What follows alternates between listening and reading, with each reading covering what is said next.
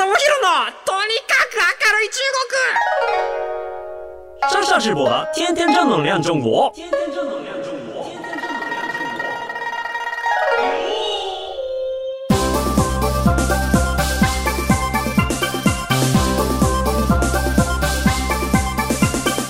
女子面の面大家好，我是上上直播。皆さんこんにちは。中国ビリビリナンバーワン日本人インフルエンサーコンテンツプロデューサーの山下智博です。日本放送ポッドキャストステーション山下智博のとにかく明るい中国。今週も明るく参りましょう。はい。えーと、最近のことをちょっといろいろお話ししたいのと、ちょっと最後にですね、あの、まあ、最近日本でも話題のチャット GPT の中国のクリエイターたちの使い方みたいな、そんな話とかもできればなというふうに思っているところなんですけれども、まあ、最近ですね、あの、中国行ってきまして、えー、まあ、そのね、動画とかをね、あの、徐々に徐々にこう、アップしているところなんですよね。で、先週もちょっとお話ししたと思うんですけど、なんかもう僕、今、自分の結婚式目前に控えてましてですね、あの、自分の結婚式で流す動画をたくさん作んなきゃならないっていう、あの、動画時刻でもうほんとヘドが出るほど動画を触っていましてですね、あの、4月末に中国行った動画がね、まだ全然残っているっていうような状態なんですが、まあその中国行くよっていう動画だったり、行ってきて、あの僕が驚いた出来事とか、まあ、そういうような感じで Vlog 形式で日本人の目線で今中国はどういう風に映ってるかっていう動画をね作ったりするとやっぱすごくあの反応が良くてですねあの、まあ、中国行くよみたいな動画はもう90万回とか、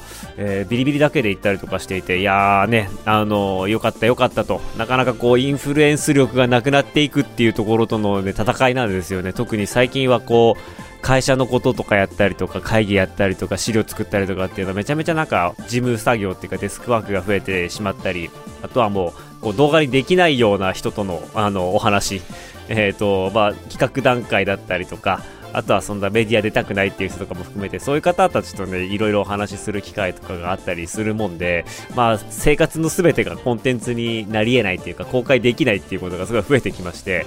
まあ、そんなのも含めるとなかなか動画をこう一生懸命作っていくっていうことができない中で、まあ、少ない本数ではあるんですけれども、週に1回とか更新して、それがちゃんとね、あの、いろんな人に届いていくっていう、そういう意味ではね、もうちょっとこう、頑張んなきゃなと思いつつも、復活の兆しといいますか、あの、まあ、まだまだいけんなっていうのも、ちょっと考えて一生懸命やってるところです。で、最近ですとね、あのいろんなこう中国の裏方の集まりの飲み会とかにも行ってきまして、えー、まあ、ここであのお話しする分には、まあ、実際その人たちの名前も出さずに内容だけぼんやりと伝えるぐらいはできるので、まあ、ちょっとお話しさせていただければと思うんですが中国コンテンツプロデューサー業界の集まりっていうのがもうコロナ前からじわじわと地道につながりが続いてましてですね、えー、そこで集まった面々が結構面白くて本当にあのデータドリブンでコスメを、日本のコスメを中国に売りまくっているマーケ畑の人だったり、えー、音楽関係の企業で、まあ、中国進出しているすごい有名なアーティストのマネジメントを担当している方だったりとか、実際にアニメの制作会社、制作会社っていうか配給会社で働いているプロデューサーの方とか、まあ、中国向けのこうゲーム広告とかコンテンツを作っている会社の社長さんとか、まあ、あの人気ゲーム企業の日本支社の会社員とか、なんか副業で男性のお尻の穴の開発のこう講習をやっている人とか なんかね、あの、本当に多種多様な方がね、いらっしゃって、まあ、そこでこういろんなお話をさせてもらっているんですけども、以前は本当に、なんだろう、こうインフルエンサーやってる時、そこに全力で投入している時っていうのは、本当こう仲間内というか同業種の人たちと一体どんな動画がうまくあのバズるんだとかせっかく会うんだったら動画を撮らないという意味がないというかもったいないみたいな感じで動画中心の生活したんですけども。いやーなんかそのカメラを回さない方が楽しい話っていうのは往々にしてありまして。はい。まあ、特にね、最後のあのアナル開発の話とかはね、あの非常に、非常にこれね、あのー、面白い話で、やっぱり、ここの開発に関しては、今日本が世界一らしいんですって。な、何の話をしてるんだあのね、99回目なんですよ。で、も、間もなく100回っていう時に僕は何の話をしてるんでしょう。あの、いや、言いたい、言いたいことは何かっていうと、あのー、えー、やっぱこうね、自分がね、いろんな分野で成長していくと、いろんな会話がすごく楽しくなっていきますよと。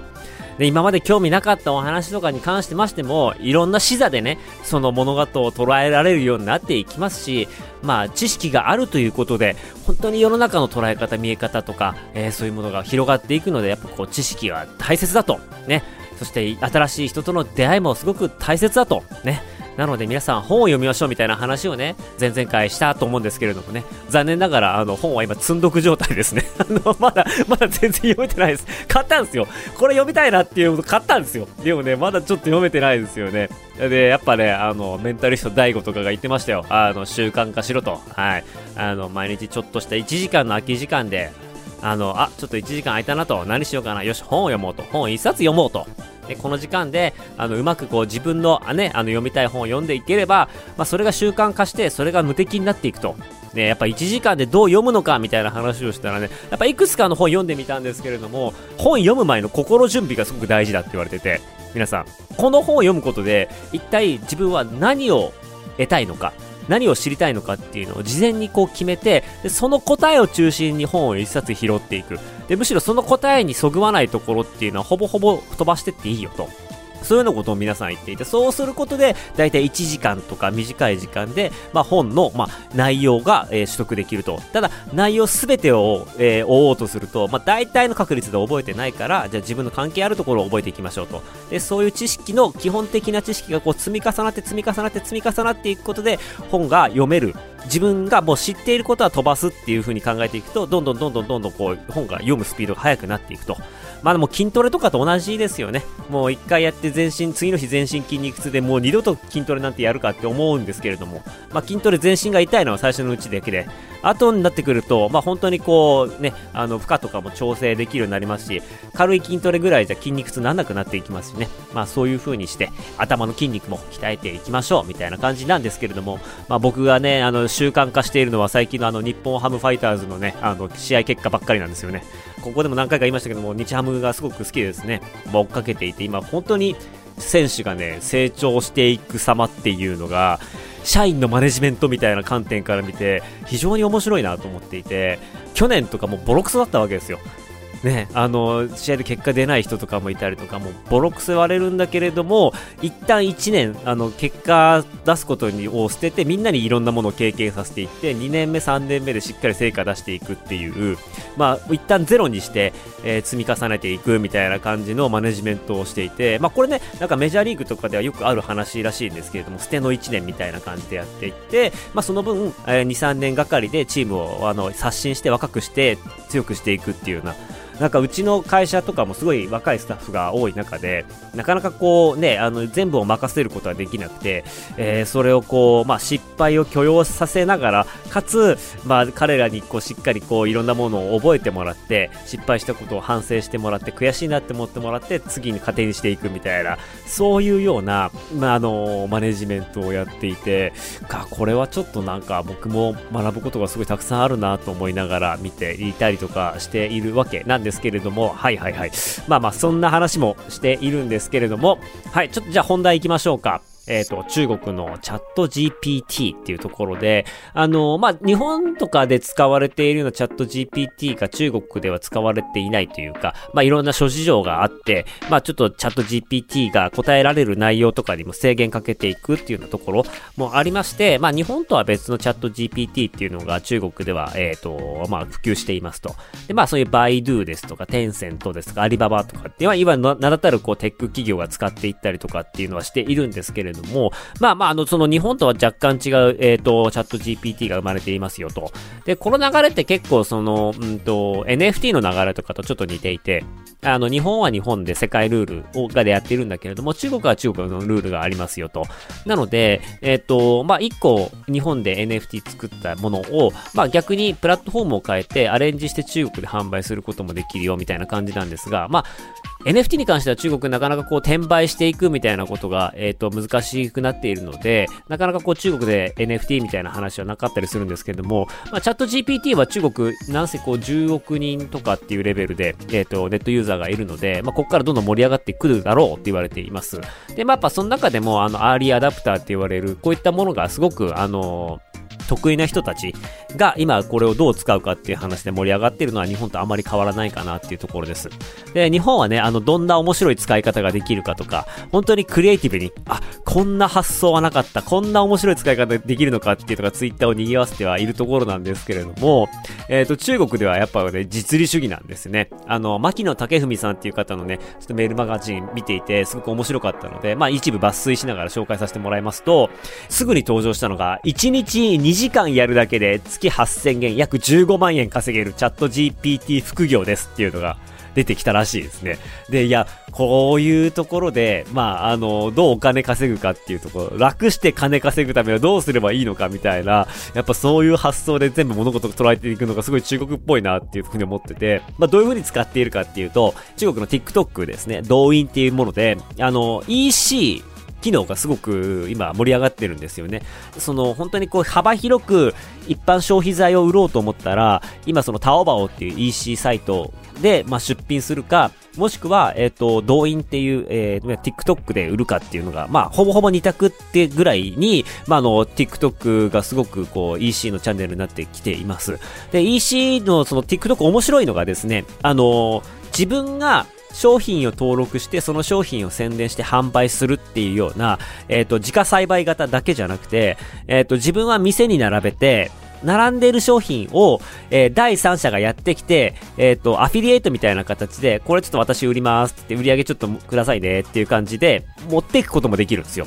つまり、出品している人たちが、な、アフィリエイト機能みたいなものをこうオンにして、で、オンにすることで、例えばこの100円の商品あります。で、これを、えっ、ー、と、誰かが売ってくれたら、えー、売上手数料で10%あなたに渡しますよ、みたいな感じで、まあ、クリエイターに開放していくと。で、まあ、こういうものを売るっていうことに特化した、えっ、ー、と、動画クリエイターだったりとか、ライバーさんだったりとかがいて、で、それがですね、要はその、中国って結構、まあ、あの、インフルエンサーとかにこう、いろんなもの頼むと、やっぱすごく高くなっちゃうので、だったら、こういうアフィリエイトみたいな形で、えっ、ー、と、手数料渡して、みんな売ってもらって、買い物してもらった方が、まあ実際こう、そういった形で売ってくれる人の方が多かったりとか、もうするんですよね。まあ、金額的にやっぱり大きくするためには広告費投入しなきゃないんですけれども、アフィリエイトっていうのがまあ一個の、えー、主流な、えー、売り方になっていると。で、そこのアフィリエイトのコンテンツを作ってる人たちっていうのがいるわけですよね。要は、あの、他人の、えっ、ー、と、お店の商品持ってきて、いや、これすごいいいんだよと。こういうところでこういう風に使えるから皆さんも買ってねって言って、皆さんも気になったら使ってみてねっていう動画をポンって出して、で、その動画を見てタップして買った人が多ければ多いほどその人が儲かりますっていうシステムになってるんですね。で、これをチャット GPT で自動化しようっていう風に考えたのが中国人たちの発想なんですよ。で、これね、あの、このショッピング機能を使って何をするかっていうとですね、まあ、あの、こういう動員のその、いろんなショッピングのこう商品を検索します。で、売れそうなものとか、あの、アフィリエイトの還元率が高いものとかっていうのを、まあ、見つけてきますと。で、それを見つけてきて、さらに相当かけるんですよね。販売数は多いんだけれども、あの、そういうムービーが少ない。コンテンツが少ない商品。すごい勝ち目があるわけなんですけれども、それ見つけてきますと。で、その商品紹介の URL をチャット GPT に投げつけて、この商品のセールスポイントを教えてください。っていう風に、あの、チャット GPT に聞きます。そうすると、チャット GPT がご丁寧に、あの、商品の特徴だったりとか、他の他社製品と何が違うのかみたいなことをずらっと書いてくれて、で、そのテキストを、えっと、またバイトダンスがね、えー、開発した動画編集アプリっていうのがあって、で、そこにテキストをパチって貼り付けて、自動生成やると、画面勝手にそれっぽいものを素材サイトからブワーって引っ張ってきてくれて、あの、機械音声かける、こう、機械で作った映像みたいな、あの、ものができて、それがもうパスンとこう、なんていうんですかね、撮影も台本作りも編集もなく、あっという間に作れちゃう。っていうような、えー、感じになっているんですよ。で、それを、えっ、ー、と、AI による自然な声でナレーションをつけていく、みたいな感じで使っていくと、あら不思議と。クオリティは高くないけれども、あの、しっかり商品の特徴を取られた、えっ、ー、と、商品紹介映像が出来上がりましたと。で、TikTok って、あの、フォローしてなくてもいろんな映像勝手に流れてくるじゃないですか。でそこに向けて、あの、どんどん流していく。で、作っては作っては流していくみたいな。で、そういう動画をもう あの、1日であの、10本、20本とか作って、もうひたすらこう動画投稿の海に投げていくと。で、たまにヒットして、たまにそれで、あ、これいいなと思って買ってきた人の手数料をもらうっていう。で、それで月15万ぐらいいけるみたいな。なんかそういうバブル、バブルに乗っかった手法で稼げるような方法っていうのを紹介していて、これ話題になったりっていうのが、えー、今行われているみたいです。なかなかね、にわかには信じられないところかもしれないんですけれども、まあ実際にその AI が、えー、商品の特徴を捉えて、それがこうね、テキスト作って、その映像、それが映像化して、それに人間が心動かされて物を買うっていうような時代が中国では来始めていると。で、これを見て僕すごく思ったのがですね、中国あるあるだなと思ったんですけども、何かこうブームになった時って、えっ、ー、ともう本当にうぞうむぞうがわーって参加してくるので、クオリティの低いクリエイティブっていうかすごい大量に生まれるっていうのが第一段階なんですよ。で、それに、ね、逆行するようにクリエイターは、わ、このひどい者たちと一緒にされたくないっていうことで、自分たちのクリエイティブを逆にどんどん磨いていくんですよね。俺はこんなインスタントなものを作ってるわけじゃないぞと。もっと手のかかったりとか、もっと驚きのあるものを作れるんだぞっていう感じで、もうどんどんどんどん人間、人間っぽくしていくんですよね。で、えっ、ー、と、その一方で、第2段階として大量に生まれたものっていうのは、えっ、ー、と、もう壮大な事故とか失敗とか、あとはもう、あの、陳腐化していってしまうので、ネット上で結構煙たがられてしまうんですよね。なんだあいつらみたいな。わ、これはゴミ動画だみたいな感じですごい言われちゃって。水動画だって言われるんですよね。水分が多いっていう。養分がなくて水分が多いっていうことで、中国ではあの、シュフェンドあの、水分が多いって言われる、まあそういうこう栄養のない動画になっていくって煙たがられると。で、その、その反面ですね、優秀なクリエイターのしっかり評価される時代が続いていって、まあ、どんどんその優秀なクリエイターの型っていうのが生まれていくんですよね。この人の動画のこういうところが面白いとか、まあ、バズったものをどんどん分析していくと、バズった要因っていうのが出てくるわけですね。で、それはこう人間がどんどん切り開いていくわけですね。で、それがどんどん評価されていくと。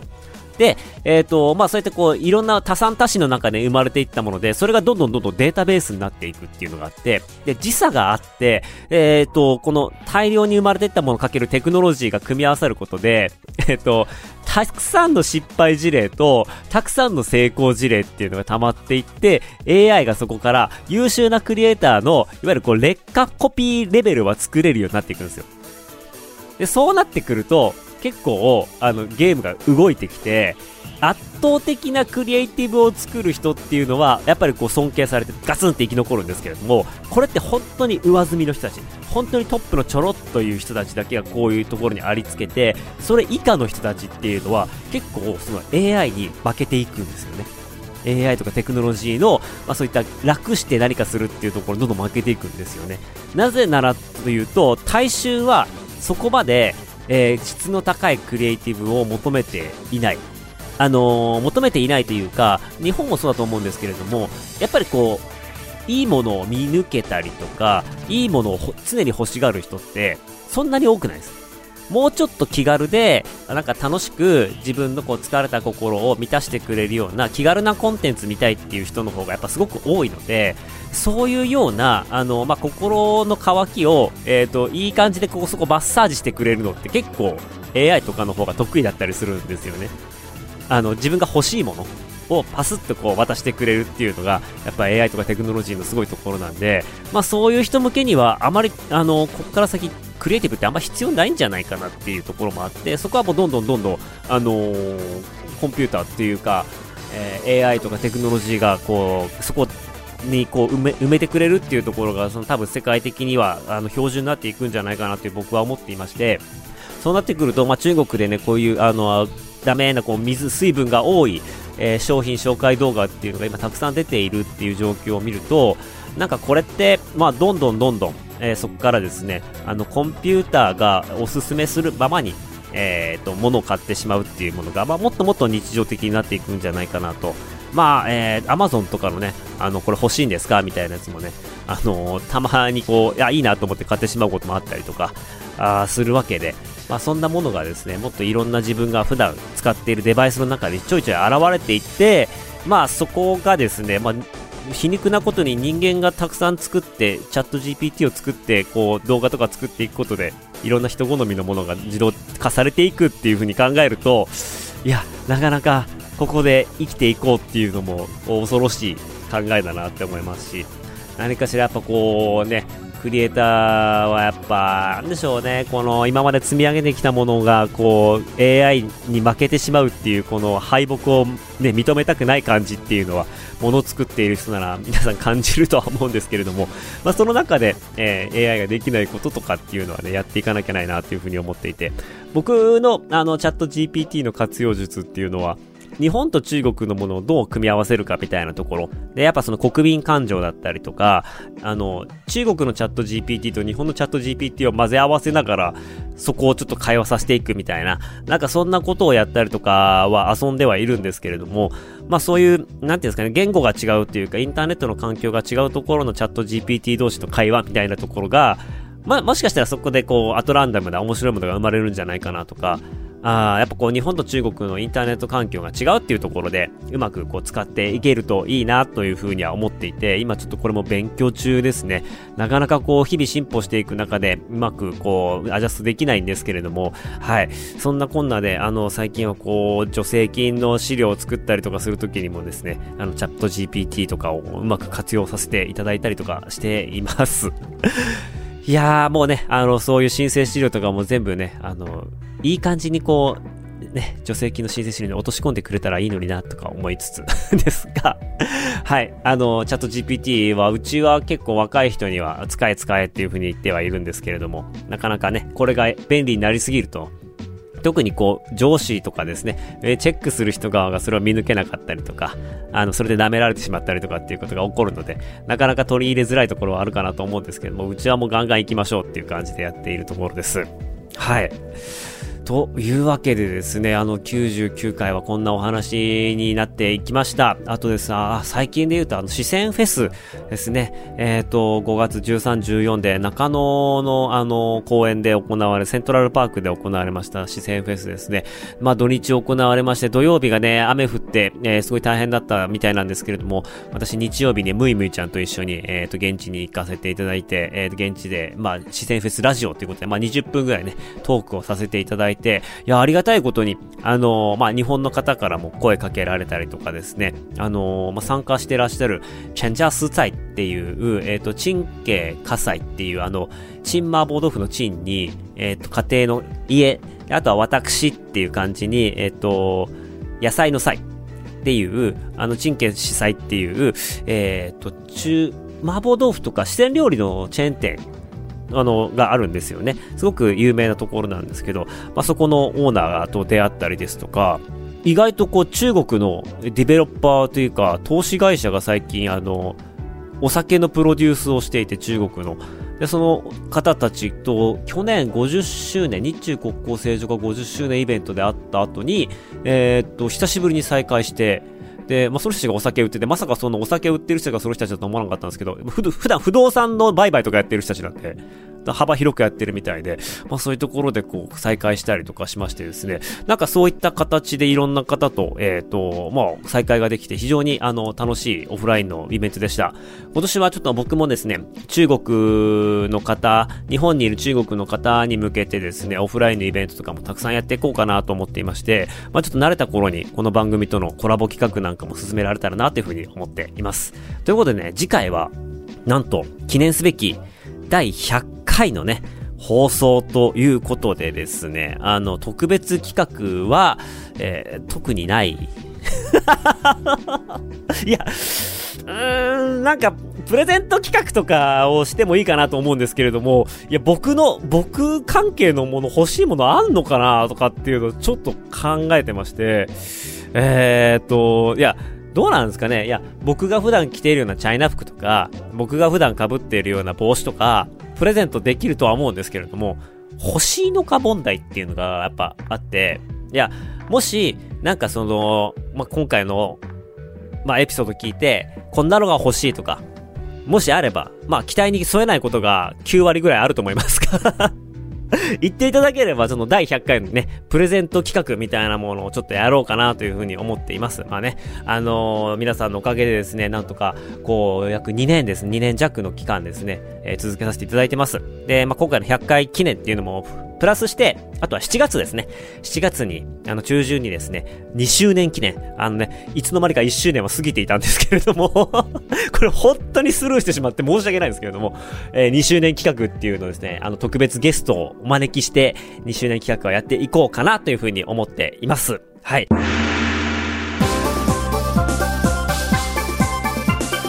ということでですね、えー、皆さんからのメッセージもお待ちしております。えー、番組への感想、中国に関する取り上げてほしいテーマなどありましたら、メールお願いします。メールアドレスは、明るい、at allnightnippon.com、akarui、アットマークオールナイトニッポンドットコムまでお願いします。ここまでのお相手は山下智博でした。生たちゃ、シャツ大臣、バイバイ。